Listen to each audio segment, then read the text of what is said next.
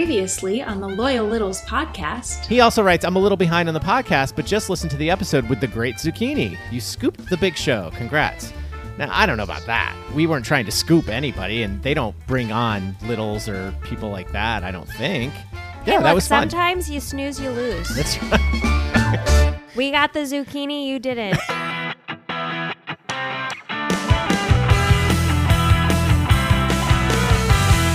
Welcome back to the Loyal Littles Podcast. On the WTFC Podcast Network. Hey, Rona Roxy. Hey, Negative Chuck. Hey, Littles. Hey, Littles. Roxy. We're back. Rona Roxy on fire. Oh, man. We got so much email and comments about that. It's Littles, just you wait. Unbelievable. Oh, yeah. Stick around for the fourth segment. Stick around. Roxy, but the good news is I'm negative. She's negative now. Chuck is still negative, so we apologize for this coming out a little later than we wanted, but yeah, she was in rough shape over the weekend. Yeah, so. I mean, it's like physically I feel like I was fine. It's all in my head. It's still in my head. Oh, okay. You don't mean mentally. You mean you were congested.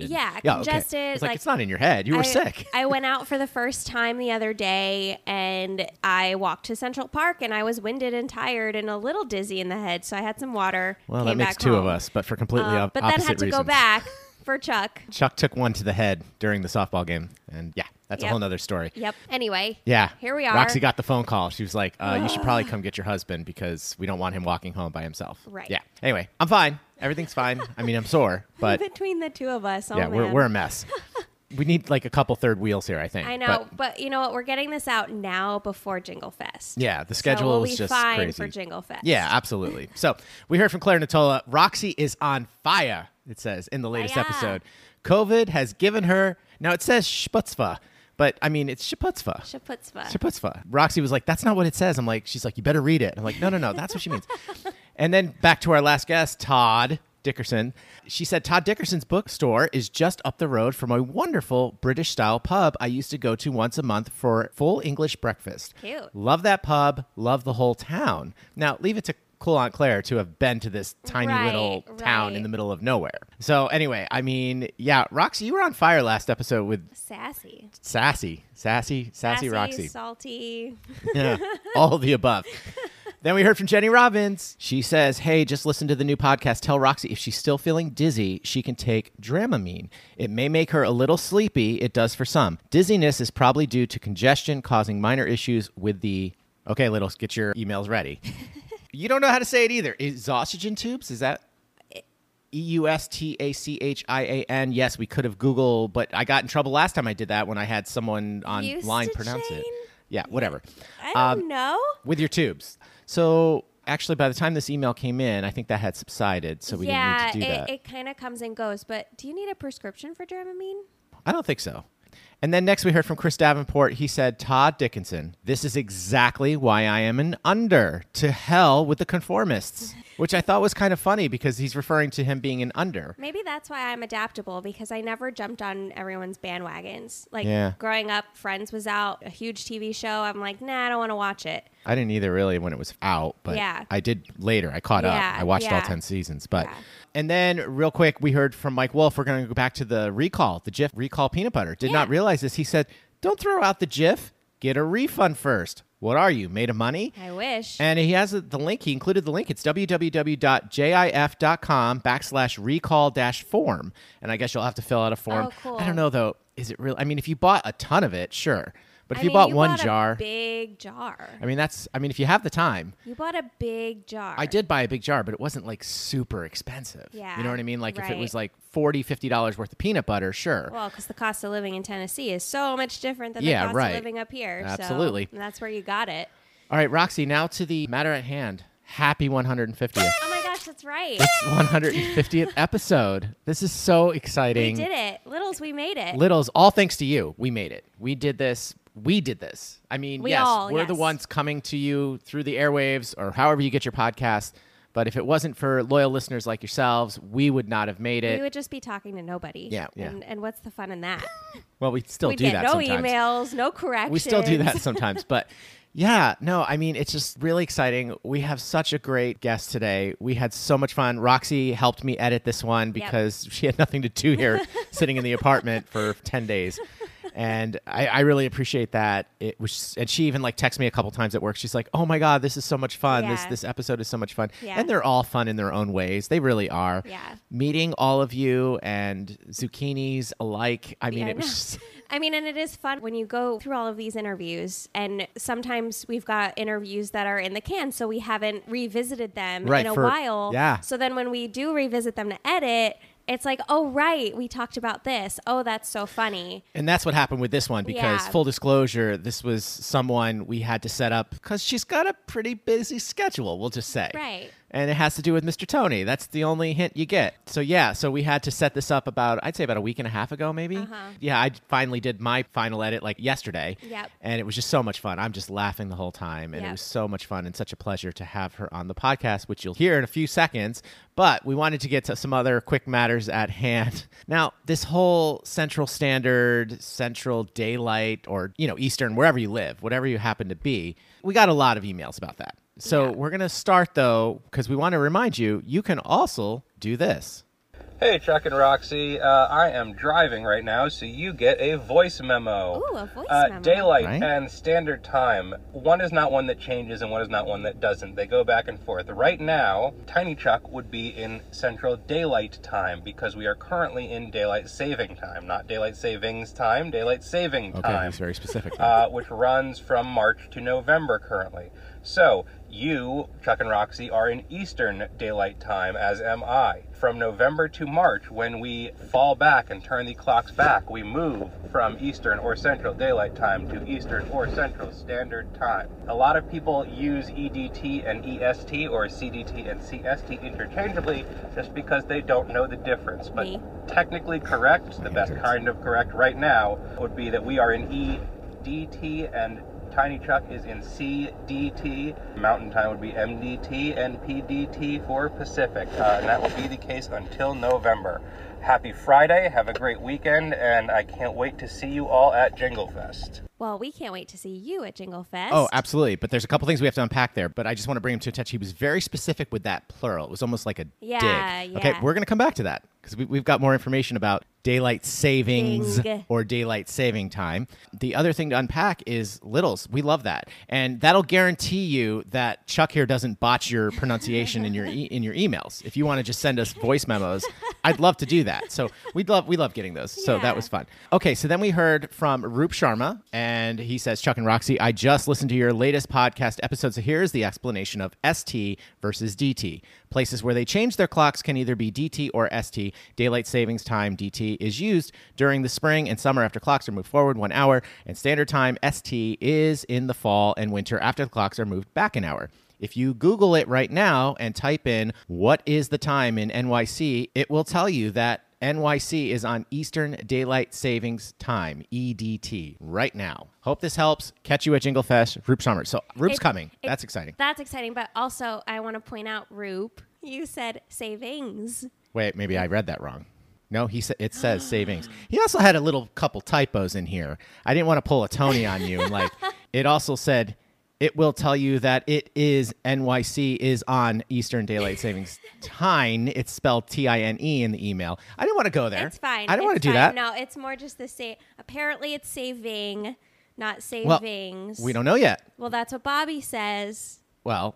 Okay, so Bobby's the ruler of plural. I don't know. Anyway, all right, well, we're going to see because next we heard from Smitty Scoop. Yes, he says, Chuck and Roxy, you reside in New York, which currently observes Eastern Daylight Time, EDT. From the first Saturday in November until the second Saturday in March, New York observes Eastern Standard Time, EST. So, for the majority of the year, you live in Eastern Daylight Time. When someone gives you a time in CDT, Central Daylight Time, they are telling you that they are an hour behind you. Tiny Chuck resides in CDT.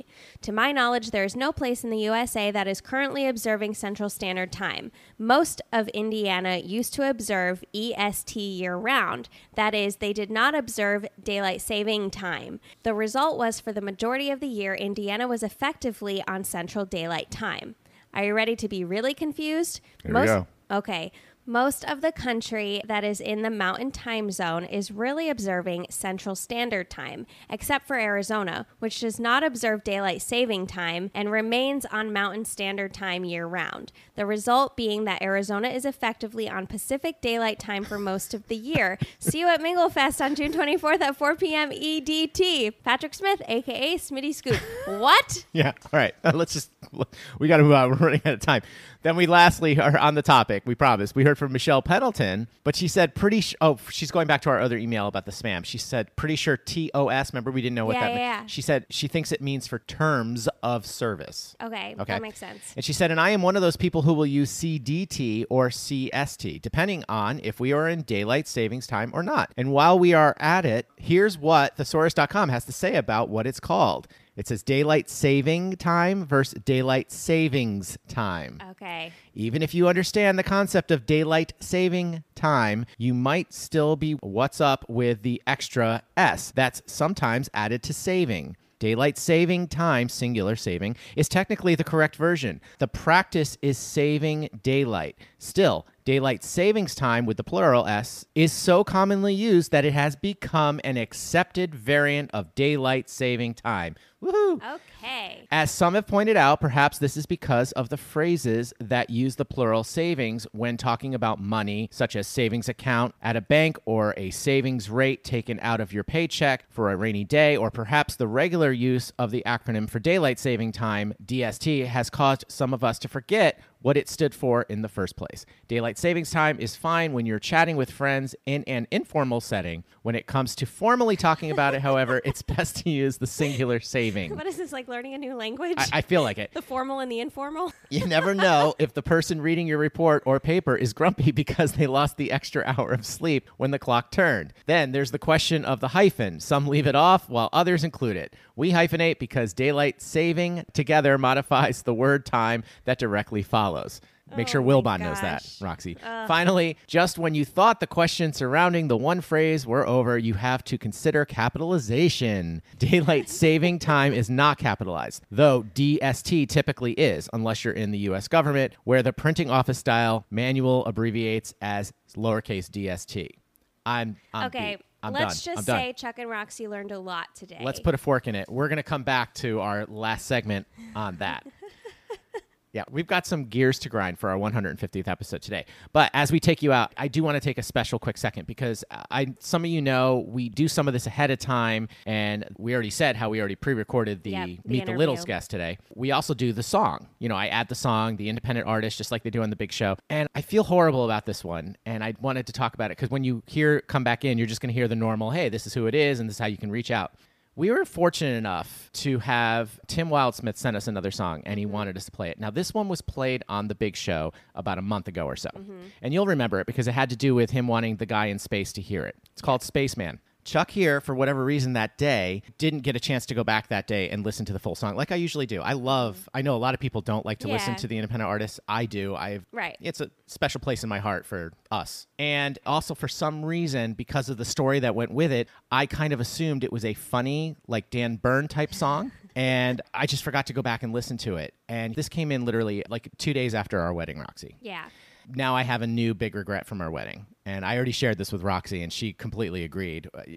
This could have been our first song. Now, I don't think we would have done that because we already had that planned for over a year and a half. Yeah. However, my big regret is that we did not give this to the DJ. And at some point during the ceremony, say, everyone stop. This is dedicated to all you littles out there that were at our wedding. Yeah. And we do a slow dance at the wedding, and everyone could have joined in with it. It's a great song. It's a great song. Just make sure you listen to the whole thing at the end of the podcast. Mm-hmm. So don't go anywhere. We'll be right back.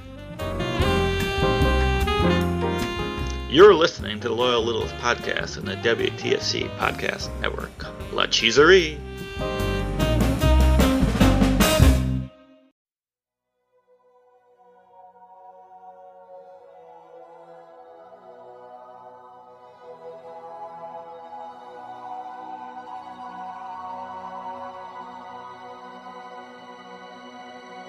If I were a spaceman, you'd be my moon. I'd climb home my rocket with my sights set on you. I'd soar through the stars and I'd race through the deep, dark blue. If I were a spaceman, you'd be my moon. We are being played in for this special 150th episode by good friend of the podcast, Tim Wildsmith. And obviously, if you're a fan of The Big Show, you've heard this one before, but he asked us to include it. It is called Spaceman. Now, if you like what you hear, you can find all his stuff at timwildsmith.com. That's TIMWILDSMITH.com. He's also on Twitter and Instagram, at Tim Wildsmith. He's also on Amazon, Apple, Spotify. And there's actually an official video that accompanies this song, which you probably haven't seen yet. So we'll put all those links in the show notes. And as always, we'll play the full song, Spaceman, by Tim Wildsmith, at the end of the podcast. No need for a compass with you in my heart. I'd follow your light, cross the world near and oh so far. If I were a sailor, you'd be my North Star. All right, all you loyal littles, it's now time to meet the middles. We're disagreeing on this one, but you know, for our special 150th episode, we are so thrilled and honored. Please welcome to the podcast, Bonnie Berko. Hey, Bonnie, how's it going? Oh my God! Hi, guys. Oh, this is so amazing. Now, go ahead and explain that. You were like, "I'm not a big, I'm a middle." No, wait. Medium. No, first we have to congratulate you on your nuptials. Come on. Number one, you guys married. You didn't just get married, but you did just get married again. And this is very exciting. And all of the littles and middles and bigs are so thrilled for you. Aw, thanks. Thank you so much. Wonderful. And now we get to sit down with you. We're so excited. Thank you so much for doing this. Happy to be here. Thank you for having me. Now, I recently got to meet you, which was so exciting on the night of the Emmys. That was nice. That was really nice in New York. Yeah. Unfortunately, Roxy was off planning said wedding. Yep. And unfortunately, I didn't get the award. So that sucks. But well, listen, Bonnie, what we normally do on our podcast is because now all the littles know who you are. They've heard your name a bazillion times. They know the term, and it's Bonnie gets it done. That's what it is. And you do. You always do. Yeah. But we've done some bigs in the past, and what we find fun is if we take it back all the way back to like where you grew up, where you went to school, stuff like that. Can you start there? Because we'd like to meet you. I'm from Washington, D.C. I was born and raised in Washington, D.C. And so I am all American. I'm about as American as you can get because I was born in Washington, D.C. on the 4th of July. Oh. So that's about as all American as you can get, right? Absolutely. Okay. And I went to school here, and I moved to Atlanta, Georgia to work for a startup called CNN 100 years ago. And I was there for 10 years. I met my husband there. I think I yelled at him. The first words was I yelled at him, because we were on the air 24 hours a day. And so all we knew how to do was just do TV. We were right out of school. And he spotted me, and he came up to me because he was in the sports department and I was in the news. And he came up and he was trying to hand me the scores, because you have to type in the scores really fast because we did sports every hour. And he was handing me scores, and I was busy. It was in the middle of a show, but that's the only time he could do it. So he walks up to me very gently, and he hands me the scores, and I turn to him, and if you can see a cartoon with like a dragon face with fire coming out of the mouth and eyes popping out, that was my face when I turned to him and yelled, "Not now!" And he's like, "Wah!" And he ran away with scripts flying, and he went back and he told his colleague that he was going to marry me. Aww. And he did. Oh my God, that is so sweet. He actually did. He ended up marrying me, which is really, really strange. But back then it was all kids right out of school. We all worked crazy hours, and we all played together and slept together and married and babies. And that was like the CNN way. And then the ESPN way years later, everybody there too gets married, has babies. It's like, wow, TV is a strange place to work. It sounds like it. It almost sounds like our business, though, too. I mean, a little bit. Yeah. We call them showmances usually when you're like doing a show. Yeah, it's totally a showmance. That's funny. I like that. Yeah. But then the showmances usually don't last. No. They call it that because once the show closes. Right. Then... I thought for sure we were a showmance. Yeah. In the movies, like when they're doing a movie together, you fall in love with your co-star and then they break up. Yep. But most of the CNN and ESPN marriages that I know of all are still going strong. Oh, great. Oh, wow. That's great. Yeah. I don't think. Yeah. 36 years. Now, this is funny. We're going back to the July 4th because one of my idols growing up was George M. Cohan. The funny thing is he was actually born on July 3rd, but he always said July 4th. Yeah. The July 4th people are me, Dear Abby, and her sister. What was her sister's name? Dear Abby and... Oh, I don't know. They were both like helper people. And then George Steinbrenner, he was born on the 4th of July. Right. And I always thought Tom Cruise was, but I don't think he was actually. So do you mind saying, where did you go to school actually? I went to Churchill High School, Winston Churchill High School, and American University. Oh, David Aldridge. Yeah. Woohoo! And what was your major and all that stuff? Journalism. It was. TV. Okay. Yeah. Great. Yeah. So what was that like? I mean, being able to just, going into, because a lot of people, they study something and then they end up going into something completely different. And how did you get connected in Atlanta? Well, the weirdest thing happened. I was going to school at AU. And I was walking down a staircase and there was an index card stuck to the wall in a staircase. And I looked at the index card and it said, new network starting up, call this phone number. So I took the card. Of course, I didn't want anybody else to see it. So I took the card and I went and I called the number and a guy says that he's at a hotel. Come to his hotel room and he'll talk to me about opportunities. I'm like, what? What? Like, oh my God, what the hell? And I told my girlfriend, I told my mother and my girlfriend where I'm going, what I'm doing. And they're like, no, you're not. I'm like, yeah, I am. So I went, I met this guy who ended up being my boss, hired me on the spot because that's what he was there for. He was there to take kids out of school, to bring to Atlanta, Georgia, to start up this 24-hour network. And he needed bodies.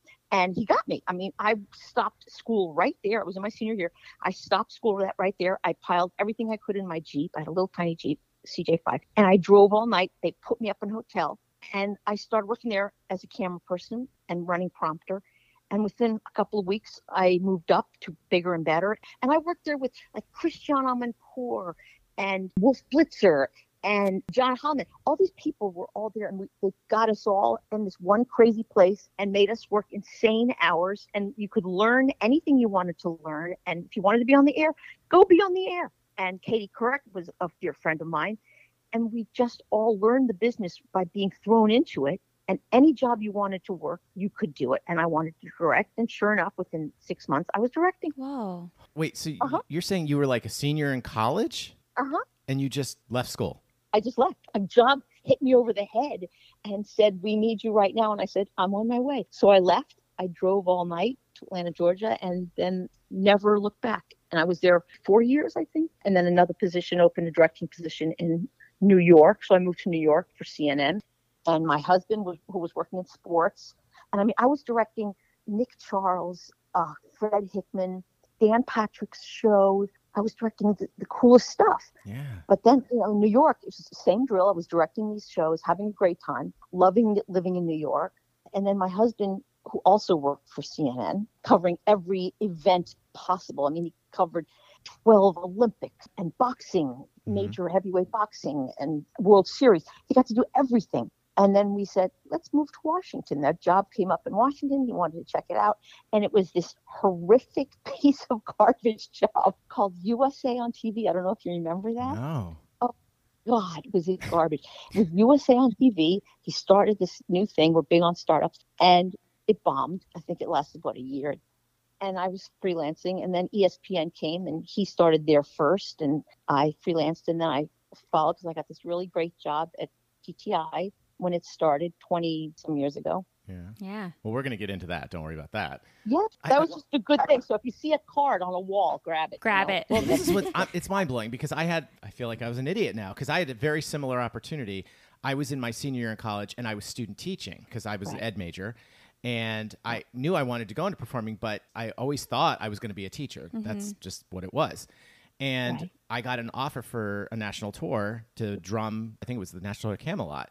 And I was seriously considering it, and I'm like, you never know if that opportunity is going to come up again and stuff like that. Oh. So, but I was like, I can't do that. My parents would kill me if I left my senior year while I'm like I had one semester left of college to have my degree. Same with me. Yes, that's but I said no. I've got to go. Wow. Oh, now piece the rest together. Now, when did and you met your husband there? Now, how long until you got married and all that stuff? God. So, were you married before you came to New York? No. No, we moved to New York and lived in sin.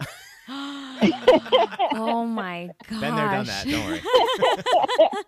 We moved to New York. Then we got married in Washington. We had a kid after we were married, and that was in New York. And he took off. He worked at this thing called Dateline. I don't remember Dateline back when it was like a really important show. It was at NBC. They hired him to go and do Dateline. So he worked at Dateline for a few years and did some really, really awesome pieces. But then he left Dateline to go to ESPN. And then I was still freelancing in Washington, and I saw that there were a lot of opportunities in Washington. And then all of a sudden, somebody came and said, "Does your wife want to come and work on this show that we're starting up?" And I'm like, "Yeah." So I ran. I said, "Yeah." I interviewed for that. They flew me to Bristol. I got interviewed, and I started that. And I brought in a friend who worked with me, and he and I just were there for 20 years, and we just celebrated. He just retired. Tom Howard just retired. Yeah, yeah. But oh my God, it was like the greatest thing ever. Well, we're going to tease that. Is that okay? Yeah. Okay, because we want to get obviously all into that, and we're going to take a break in a few minutes. But real quick, and I think most people know this, but one fun thing we always go through our Meet the Littles guest usually is your fandom, your sports fandom, your favorite, like what's your favorite sport and your teams and all that stuff? I grew up with the Washington football team, formerly the Redskins. That went south because Artie, as an investigative journalist, did so many pieces about how awful the NFL is, and concussions and bad management and the treatment of the players and all this, and all that stuff was really souring us, especially the concussions, and how the teams did not want to hear about it. They don't want to hear about the concussions, nor did the players, to be honest. The players didn't want to know. They didn't want to stop making money. They didn't want somebody to tell them you have to come out because you have a concussion and you have to go into concussion protocol. But all this really soured me. And, of course, the owner of the Washington football team really soured me because he was so bad to the press. He treated the press like garbage. They all treated the press like garbage, and they had awful staff. And I'm like, well, I'm not going to support this team because they're bad to reporters. They're bad to the press. And they treat the fans terribly. And I think the last game I ever took my kids to, the fans were violent and drunk and throwing up and cursing and screaming. I'm like, this is where I want my kids to be? No. When I was a kid, it was fun going to – I mean, I grew up in Washington, so I would see Vince Lombardi, and I would go watch them practice at the Washingtonian Country Club, which was local to D.C. But those days were gone, and it was gross being at the games, and – people were mean and nasty, and I'm like, no, I'm done with this. So I never went again. Wow. Now it's baseball. Nice. George Carlin, baseball. You were a cat. But I'm a New York Mets fan, and I will follow them around. And they're having a very good year this year. They are. Yeah. Having a very good year. And as a matter of fact, I'm going to LA to a wedding, and I'm going to go and see the Mets happen to be playing the Dodgers, which is very, very fun. So we're getting to go see the Mets game at Dodgers, and Charlie Steiner, who is the voice of the Dodgers.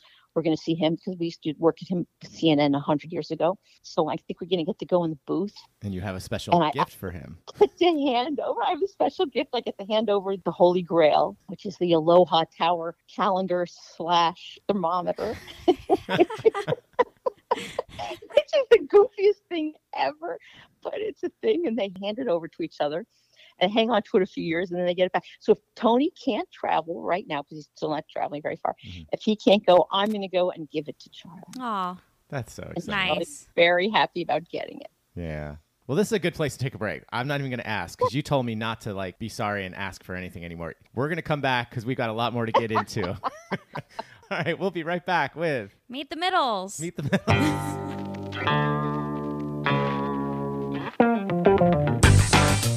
Is that Uranus?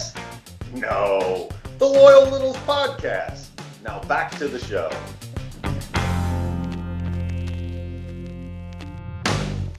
Welcome back to the Loyal Littles Podcast. And Roxy, our 150th episode. Whoever dreamed we would get here? And the dream guest here. I mean, this has been a long time coming, actually, now that I'm thinking about it. Yeah. We reached out to Bonnie. Dream guest. Oh, my God. No pressure. No pressure.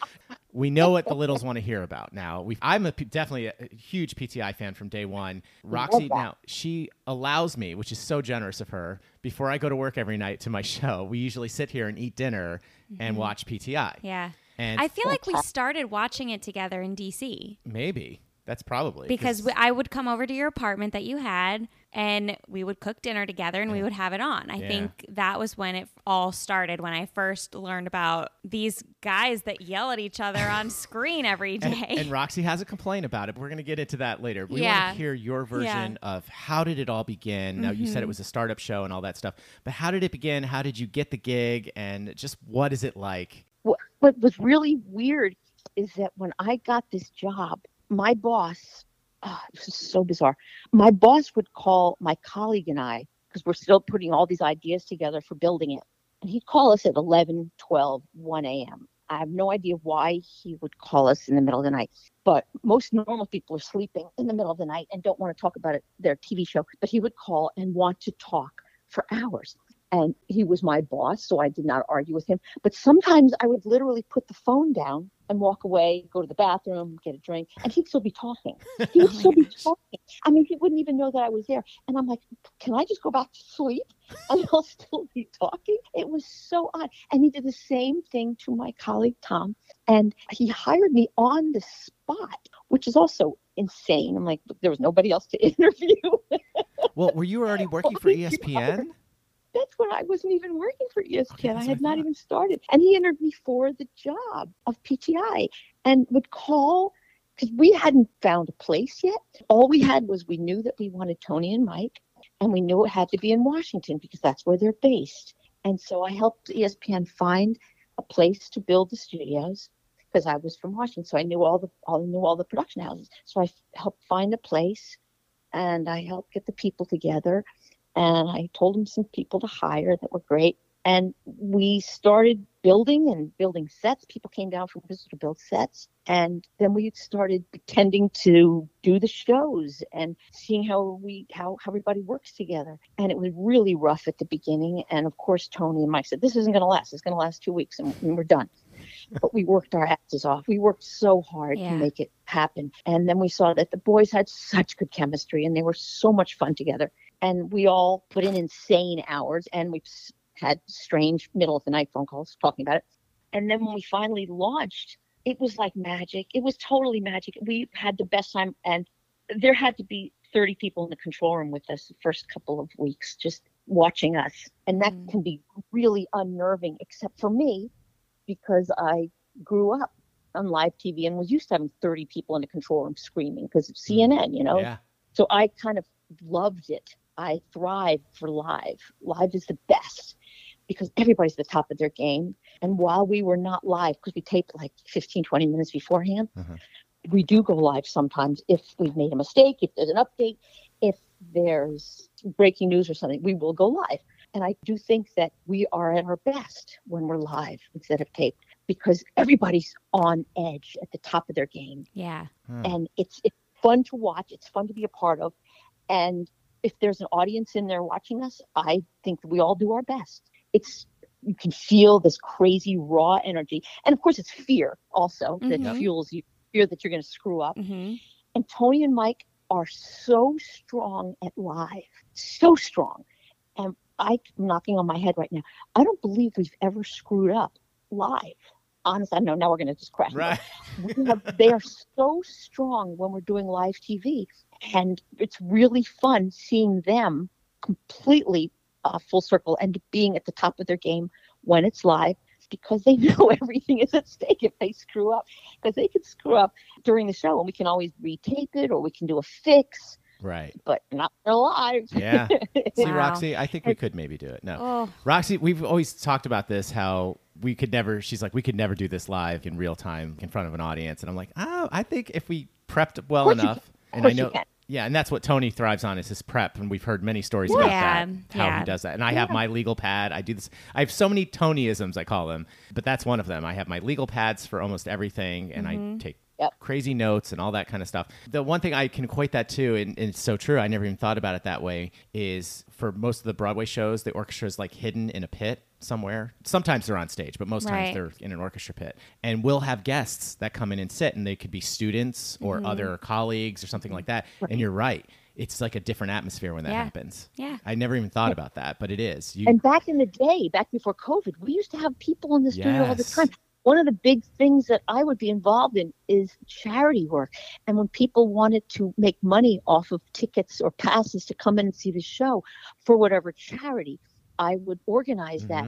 And people would bid a lot of money for whatever. And the people, it was like one of the biggest items on some list. And I would tell organizations, whoever was raising money for whatever school or whatever event, I'd say, do us last. Do your PTI gift towards the end when guys are drinking. Yeah. Because guys that have been drinking don't want to lose to another guy who's bidding against them. So they're going to really up their game, and they're going to spend more money and they're going to get more money. And then at the end, if I'm really nice, I will double it so you can both get the money and then both guys come in, and then I just get 220. Yeah. Oh, that's because I'm nice that way. But that was a really big moneymaker for a lot of good charities. But we, of course, stopped doing that. And, of course, the boys aren't even in the studio most of the time. But yeah, I had to tell a lot of the people when COVID started that I could not honor the auction winners because we weren't allowing anybody in. Yeah. Right. But the boys loved having people in the studio. Oh, sure. They did. Yep. They fed off it. Yeah, absolutely. All right. So now, Roxy, here's your chance. Okay. Yeah. Okay. This is really silly, Bonnie. So bear with us.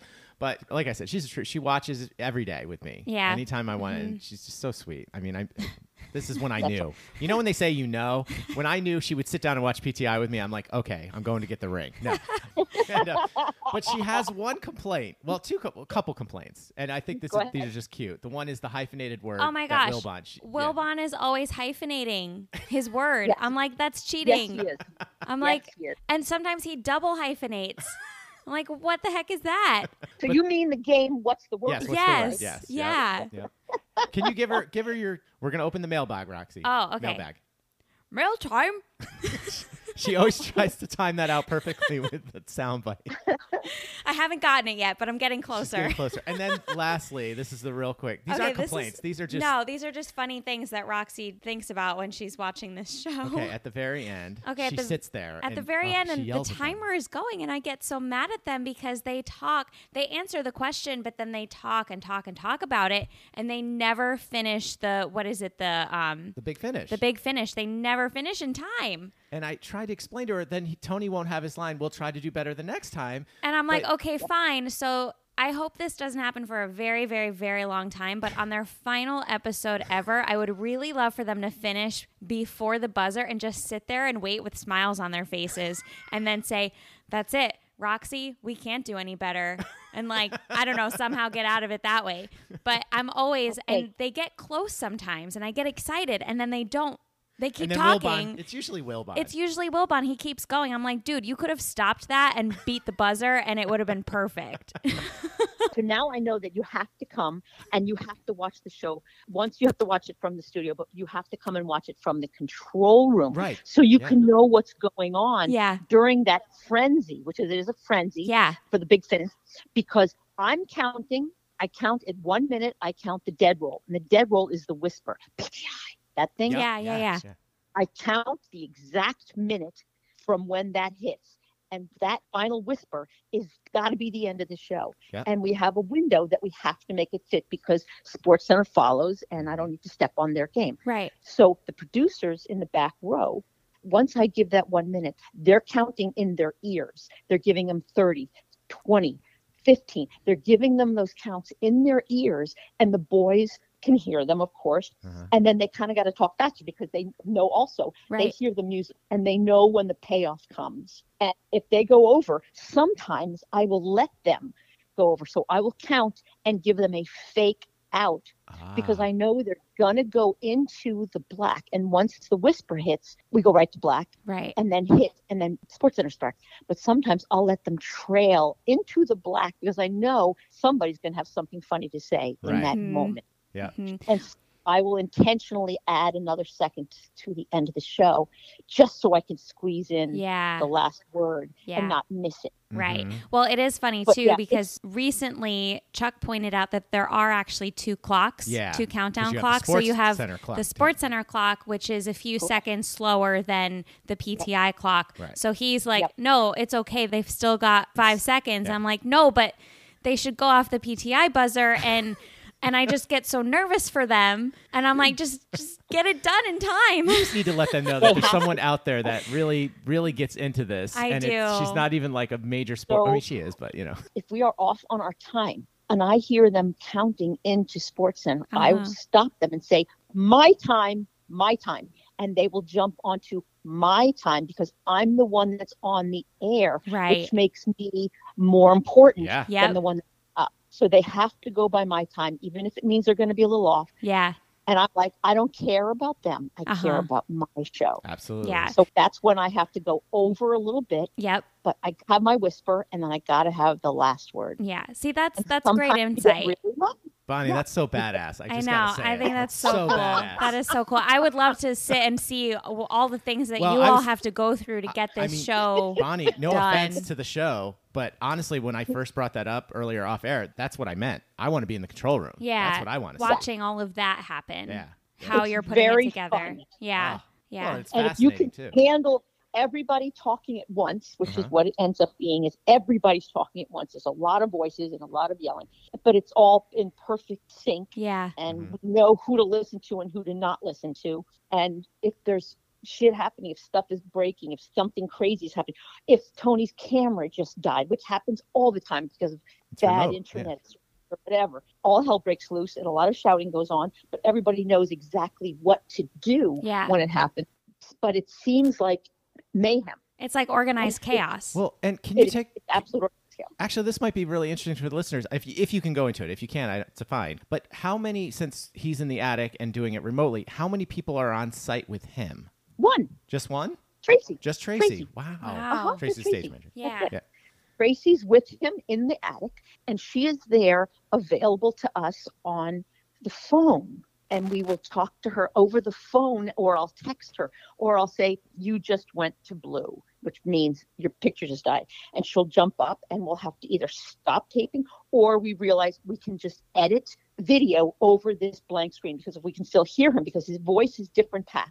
So we still have his voice. That means we can put in video. A clip from the game or whatever they're talking about. Yep. Yeah. Cool. Exactly. Right. So that takes split second thinking. What can we do here to fix this mess? And can we fix it in post, or can we fix it right now? Right. We make that decision and then we pull it off. And most people at home have no idea that there was a mistake. Right. Because you only have like a 15-minute gap, right? Is that what it is? Yep. Wow. Sometimes less. Yeah. Wow. That's so incredible. Less. So we have to really hump it to get it together and fix whatever problem happened. And sometimes, not often, but sometimes, well, if we'll do it live, of course, because that's not go live. Sometimes we have to go live. But sometimes, if our mistake is maybe in the B block or the C block, we can come out and feed our A block, which is the news, right? The news segment. Yeah. We can feed that out directly through our transmission, and then we take control of the control room. So that means that transmission has now control of the machine that's feeding the completed segment, which is our A block, right? Mm-hmm. And we take control of the control room while the show is feeding, and we'll make our fix, because the first segment is usually 10, 12, 15 minutes long. Mm-hmm. That gives us a chance to fix maybe a problem that went on in our second segment or our third. We have the control room at our disposal to make those fixes while the good segment's on the air. Wow. And that saves their life sometimes. Wow. Yeah, but how stressful is that? Like, what if it doesn't work? What if you can't fix it? Then what? It can be stressful, yes, especially. Well, I know at the end of that segment, there's going to be my first break, and my first break is 4 minutes long. Right. So that adds 4 minutes to the fix. So that means that nobody's too stressed out, because we still have another 4 minutes. But once we get down to 1 minute, it's like, yikes. Oh, no. Then we're sweating. Then we're freaking out. Like if someone forgets to hit save, you know, whatever. If it's a major mistake, we're sweating bullets and crying and people having heart attacks, because it's not fun when you realize you're about to crash and burn. Right. Yeah. But you watching at home probably never know. Yeah. No. You probably never know. Maybe once you've seen us do a mistake, but we're really good at fixing and covering. Yeah. But oh boy, it's magic. Sweating, the yelling, the insanity is not pretty. Yeah. But I don't know. Sometimes, and now we do everything live in our business. Yeah. And that's fun sometimes when we know something went wrong that the audience will never know about. Right. Right. Because it happens a lot. Yeah. Yeah, sometimes you'll hear Tony say live TV, there's nothing like it. Yeah, yeah. The only time he does that is when we've been live. Yeah. Yep. That's great. Ugh. So cool. But in the theater, though, that's got to be insane when something happens and you're doing a live and what people breaking character. Mm-hmm. Yeah. How the heck do you go on when somebody has broken character or when something crazy has happened? That's Yeah. That's nuts. Yeah. I don't know how you would do that because, oh my God. Theater is that's live nonstop. Right. How the hell pull that off? Yeah. Right. Well, Bonnie, this insight has just been amazing. I know. So good. We're gonna watch it tonight, and she's gonna be like, "Wow!" Now she knows. We're gonna be like, "I bet that was something." I bet that was something. You know. Well, listen, Littles, we're announcing this now. We're running long. We don't care. We got Bonnie freaking Berko here. So, thank you so much for the time. We really appreciate it. We have what we call fun dumb questions. We think they're usually a hit. We would love to do some with you if you don't mind. Go ahead. Well, I mean, because every little needs to know, like, let's go basics first. Do you prefer crunchy or smooth peanut butter? Smooth. Always. Always. Yeah. Okay. Okay. All right. I don't like crunchy. Now, this is actually, we should have started with this one because you hear them on the PTI show quite often. And this is another one. This is a Chuck favorite thing when we know it's coming. And I got to be honest, when the payoff isn't there, I get so deflated right at the top of the show. Okay, when Mike sets Tony up for a Uranus joke, I'd say 90% of the time it happens. Right. And we get so excited. We're like, and it goes all over Twitter. It goes, hey, Uranus joke opens PTI today. You know, that kind of stuff. Not funny or never not funny? Always funny. All right. Good. Always funny. Uranus jokes are always funny. Yes. And Will Bunner will always go, wah, wah, wah, wah, wah. Now, you know Claire does not like them, just for the record. Right. I'm sorry, Claire. We find them hilarious. Yeah, exactly. We will never turn down a Uranus joke because they make us giggle. We love that. Absolutely. All right. What would you do if you were invisible for a day? Invisible? I would find some way to make money, I guess. Go see who.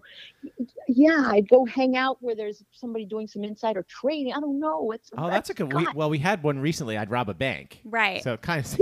Yeah. Right. But wouldn't they see? But they would see the money walking away. Yeah, I don't know. Maybe they have an invisibility bag or something they can put the money in. So the inside trading thing, that's cool. A good one. Mm-hmm. Yeah. Probably try to make money. All right. So I'm going to stay on this for Roxy's sake. Would you rather win an Olympic medal, an Academy Award, or the Nobel Peace Prize? Oh, my. Well, I guess the Nobel Peace Prize. Mm-hmm. Although if you look at the prizes, Nobel Peace Prize isn't that good to look at. The Olympic medal is pretty cool. You can wear that all the time. Yeah. That's a pretty cool looking medal. What was the second one? An Academy Award. Well, it looks kind of like I have a house full of Emmys, and those are pretty cool to show off. I've got a bunch of them. I don't need one of those. I don't need one of those. So I'd go with the Nobel Peace Prize. Cool. Because there's so few of them given out. Right. That's true. All right. If you could have dinner with anyone from history, who would it be?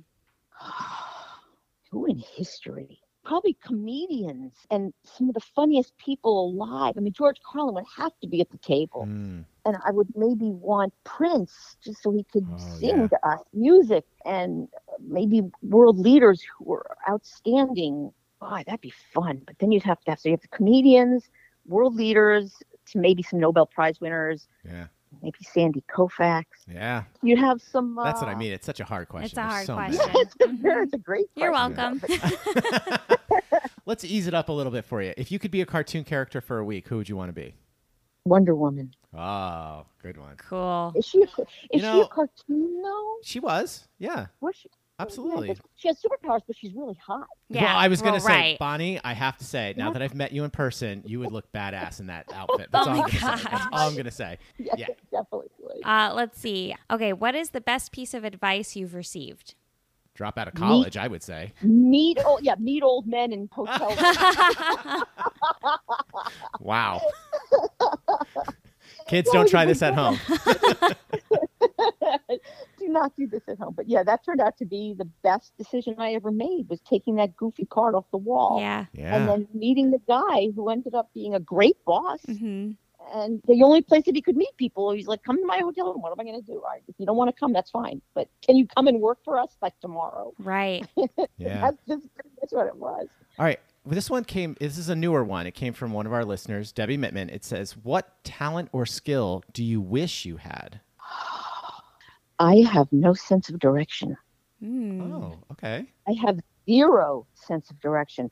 I am lost in New York when I get off the subway, and I can't get my bearings, and I have to think, where is the East River?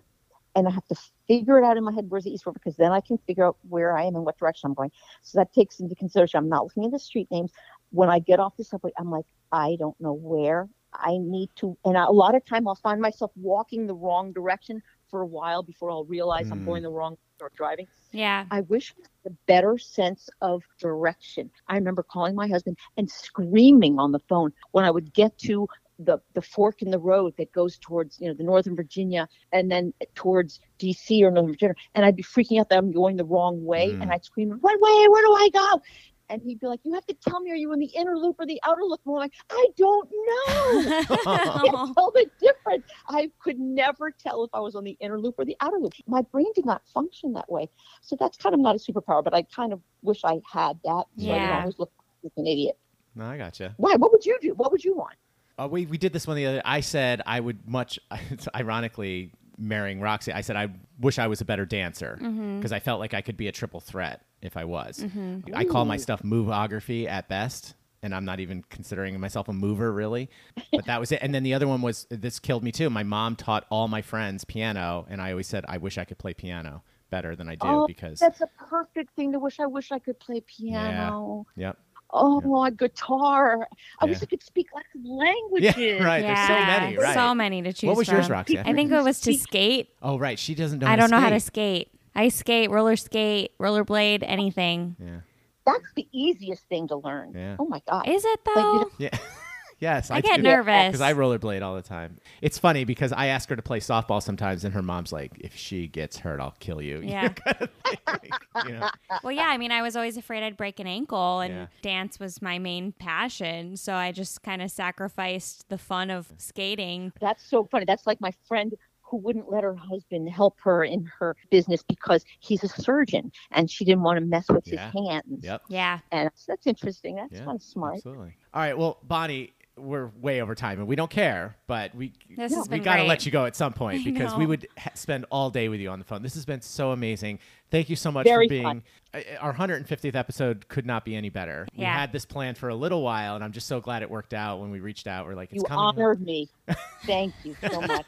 Well, we appreciate it. And is there anything we can plug for you? How can people reach out to you? You're on Twitter and all that, right? I am on Twitter. I love Twitter. And if people want to shout out, if you can watch PTI, please watch PTI. We love our fans and keep sending us product. Oh, of course. Yeah. Send them a box of that. Yep. Because Bonnie gets some of that, I'm sure. This is yesterday that whenever Wilbon does a live shot when he's in Chicago, he goes to this one production house. And I mean, we've been supporting this production house for a couple of years now, but they sent us yesterday a giant box of cookies. Wasn't that sweet? Ooh, that is nice. Yeah. So nice to the crew. Nice. That was very, very nice. We love that. Oh, that's great. Can't thank you enough for coming on. This has been great. And as an homage to the big show, we'll get you out of here on this. Over or under? Over, of course. All right. Cool. I like it. Well, thank you guys. Thank you so much. We really appreciate it. All right, all you loyal listeners, we'll be right back. You're listening to the Loyal Littles Podcast on the WTFC Podcast Network. Welcome back to the Loyal Littles Podcast. And speechless, Bonnie Berko. Thank you so much. So much freaking fun. Yeah. I mean, we always have fun, but that was a special kind of fun. We sat on the phone for a long time. Yeah. There's so much more to that interview. Maybe we'll do a Patreon page someday where we'll release the tapes.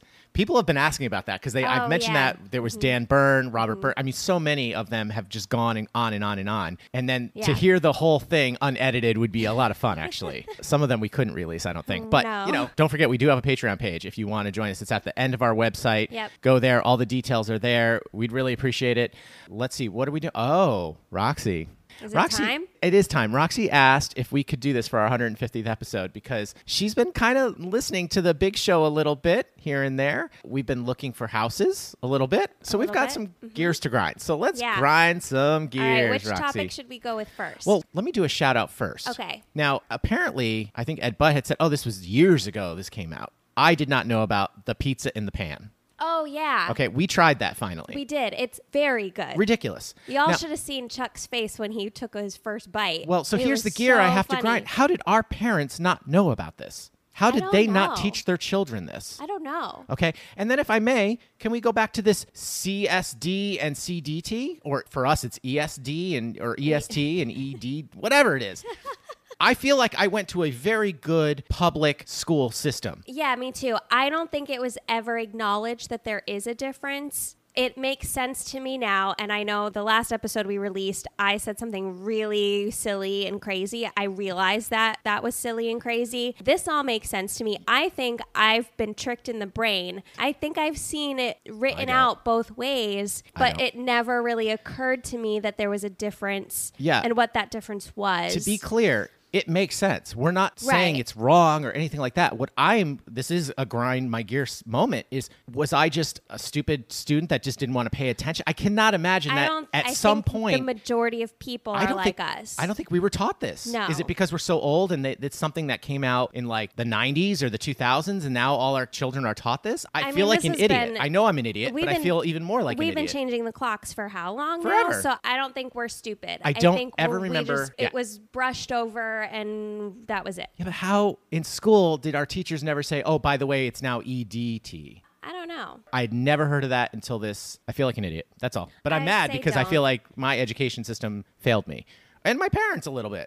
Because if they knew about it and just didn't bother to, oh, you just EST, CST, you know? It just, anyway, grab my gears. All right, then let's do this because I'm going to save yours for the last. Okay. The Tony Awards. Obviously know that... this is partly mine, too. Yeah, no, I know. But obviously everyone knows the Tony Awards are very special and near and dear to us. Yep. And I was excited on the big show yesterday when Tony actually acknowledged them and he went into them a little bit. Yeah. Some of the stuff he was saying, I agree. Just for the record, he didn't say this, but the gentleman who does portray Michael Jackson in the show, Junior Miles Frost, he did win the Tony for Best Actor in a Musical. And he's fantastic. Yeah. I mean, we saw him on the Tonys and there were so many good possible candidates. That's what was hard for us on all these. I mean... For us, the slam dunk was for Best Actress in a Musical, and that was Joaquina Kalukango, I hope I said that right, for Paradise Square, which we actually got to see. Yeah, we haven't seen MJ yet, but we saw Paradise Square. Yeah, she's... freaking nominal. What? That's a new word. That's a good word, though, right?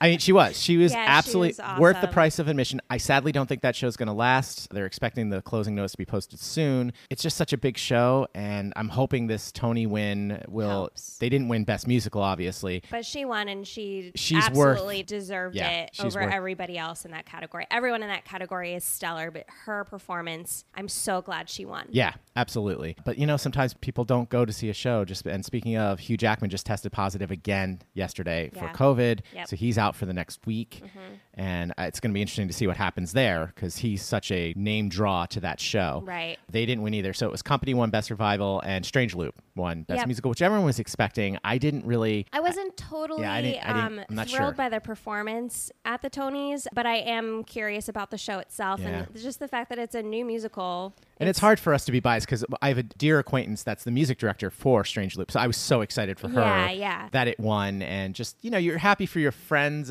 You know what I mean? It's weird. We have friends of friends and it's tricky. It's hard to keep it separate. So anyway. Okay. So now to the Tony rant portion of this. Grind your gear, Roxy. I have a bone to pick with Mr. Tony himself because he made a comment on his episode yesterday about how he loves going to the theater. He loves supporting the theater and blah, blah, blah.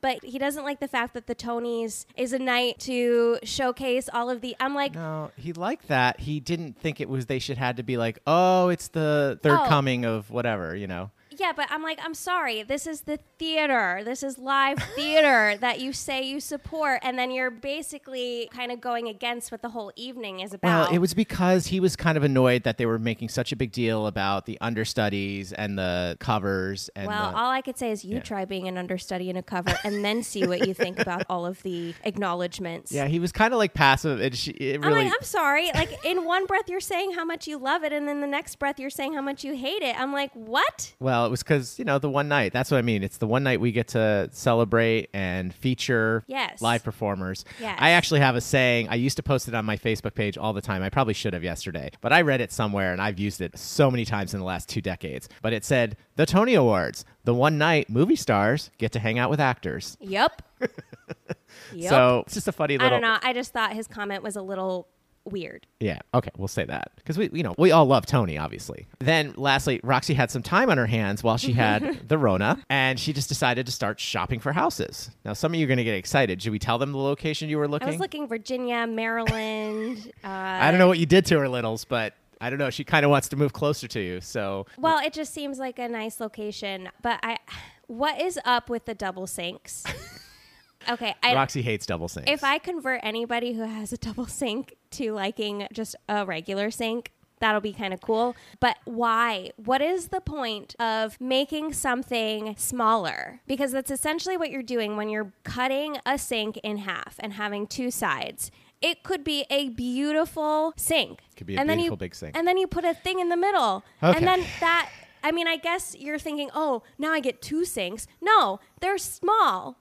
Each side is too small. You can't do anything in it. And I've already explained it. People are going to say, well, of course, one's to soak your dishes, blah, blah, blah, or one's to rinse. No. Okay, all right. So I've gone through all this with Roxy a lot, okay? And the funniest thing about this, and I'll let you continue in a second, but I think this is my adaptable moment. I think this is you with the toilet paper. I think this is me Will Bonding the question. It's not a big deal to me. It's not. And I even asked you about when there's people that have one sink, like a big bucket sink, and they throw one of those Tupperware things in there to like soak their dishes or whatever. Here's what you do. You cook your food. You soak the dishes while you're eating said food. And then you clean them. Easy. Well, easy. It's.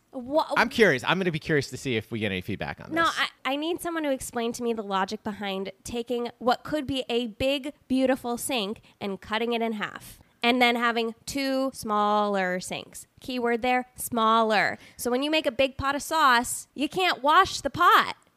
It's too hard. And it's annoying. Well, it depends how big those 2 little sinks are. So literally, I was on Zillow. Keep in mind, Littles, we are in New York City, mind you. Yeah. But even the houses you were looking, it was in Maryland, right? All over. Almost, I would say 98% of the houses that I was looking at, I look at the kitchen, double sink. I'm like, forget that. Move on to the next. I mean, she just dismissed the whole house. I tried to explain to her we could remodel and we could take that 2 sink thing out and put in 1 big sink. Obviously, it's more money. Why would you want something smaller?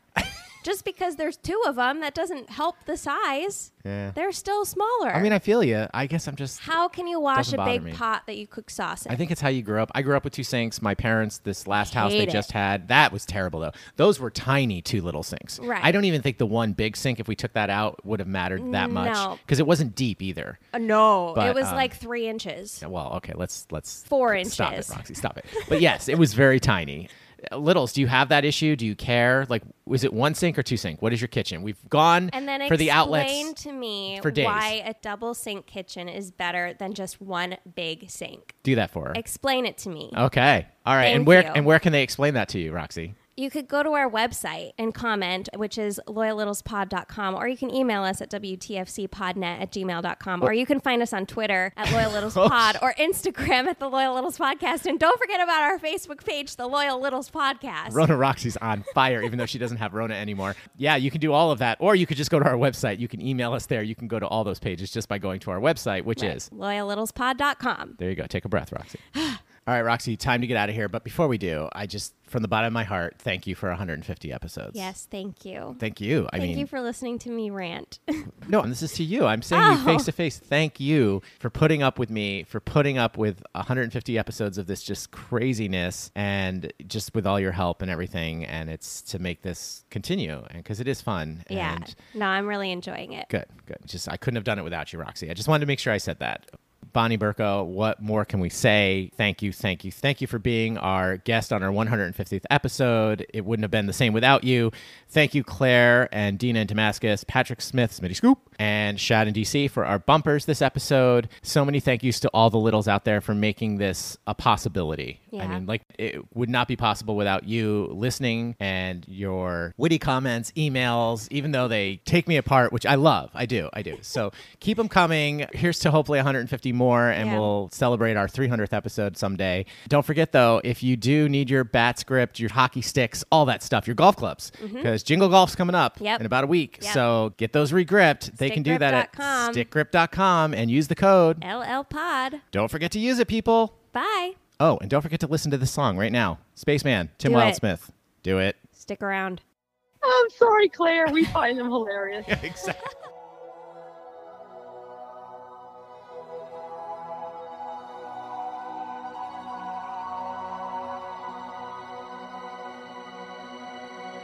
If I were a spaceman, you'd be my moon. I'd climb on my rocket with my sights set on you. I'd soar through the stars and I'd race through the deep, dark blue. If I were a spaceman, you'd be my moon.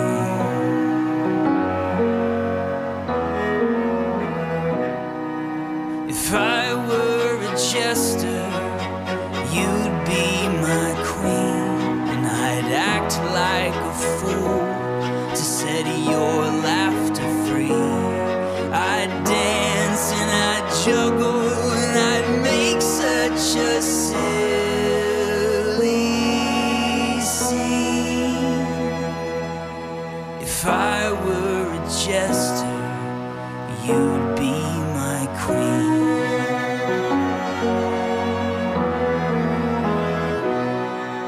If I were a sailor, you'd be my North Star. No need for a compass with you in my heart. I'd follow your light, cross the world near and oh so far. If I were a sailor, you'd be my North Star.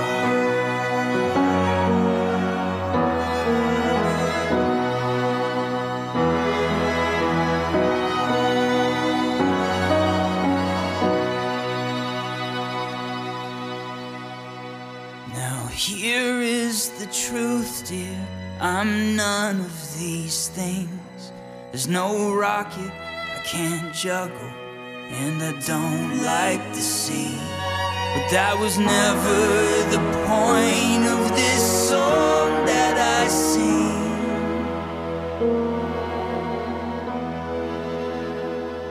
It's that whatever I am, you are all that I need. Whatever I am, you are all that I need.